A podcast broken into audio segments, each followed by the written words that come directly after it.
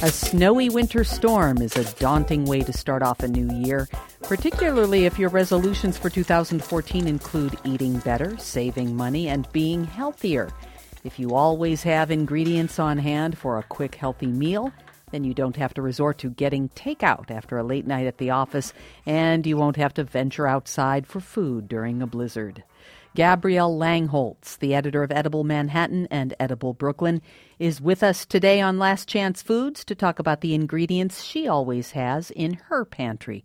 Welcome back to WNYC, Gabrielle. Thank you for having me. So, what's a basic ingredient that one should always have on hand? And, and I'm just talking about something other than uh, uh, like olive oil and really good balsamic vinegar. One of my favorite staples is couscous, which sounds exotic, but it's a granular pasta from North Africa that is so fast. This is my version of fast food. It is literally as fast as making tea.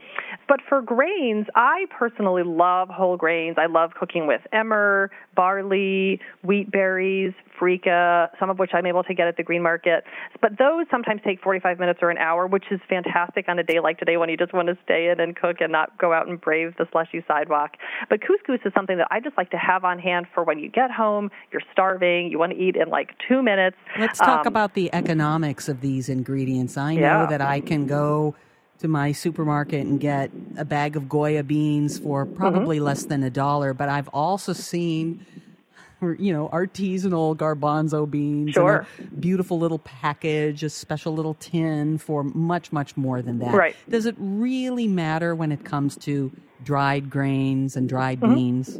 I kind of turned a corner a few years ago. Um, I used to stand there in the aisle at Whole Foods and say, "Oh my gosh, I'm not going to spend eight dollars on this bag of imported French lentils." But then I would find myself spending twelve or fourteen dollars on a salad or a cocktail out, mm. and I realized that you know, obviously, if you're on a fixed income, you're not going to buy an eight dollar little bag of lentils. But if you do the math, it's really it's 15 cents a serving Lentils du Puy, by the way, are absolutely one of my pantry staples. They are like that little black dress that you can pull out when, you know, something unexpected comes up and you just need something great. They are much more expensive than that bag of Goya, which I also absolutely have in my pantry, multiple multiple different Goya beans. But lentils du Puy grow in this volcanic soil. They have this incredible nutty flavor. They cook in 20 or 25 minutes. They have a much lower starch content, and so they don't get mushy.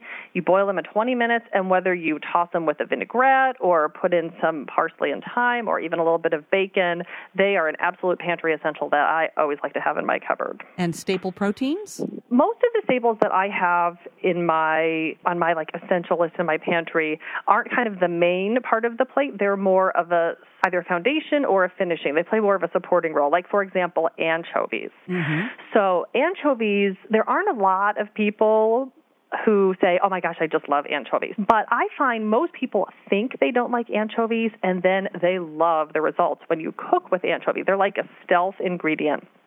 So if you mince it up, you can deploy this umami bomb in everything from Caesar salad or kale salad to pasta puttanesca.